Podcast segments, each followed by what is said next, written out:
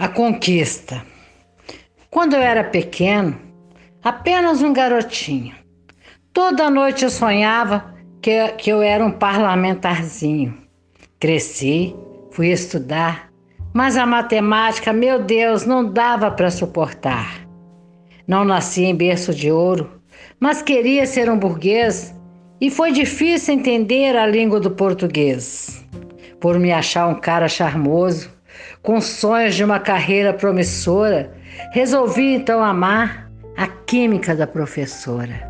Com ela, eu abri o meu coração, falei dos meus sonhos de criança, da busca pela concretização, parar de subir escadas, atravessar o rampão. Recebi todo o apoio e consegui chegar lá, mesmo com sacrifícios, tornei-me parlamentar. Um sonho que não foi fácil, por muito ter que aturar.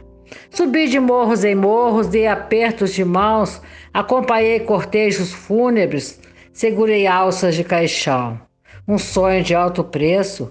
Muitos dos meus eleitores só consegui pegá-los puxando-os pelo cabresto. Quando a noite chegava, eu me senti enojado de, de tanto beber cafezinhos nas casas do eleitorado.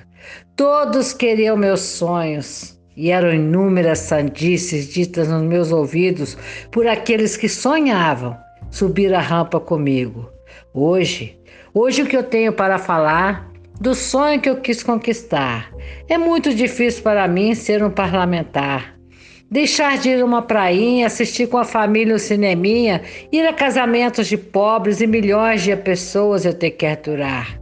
E ora veja, pois, pois, o danado do português ainda tem me falar comigo, mas eu prefiro a matemática da Suíça, para onde eu mando meu dinheiro, que eu consegui guardar, às custas do meu sacrifício e da química que veio me salvar.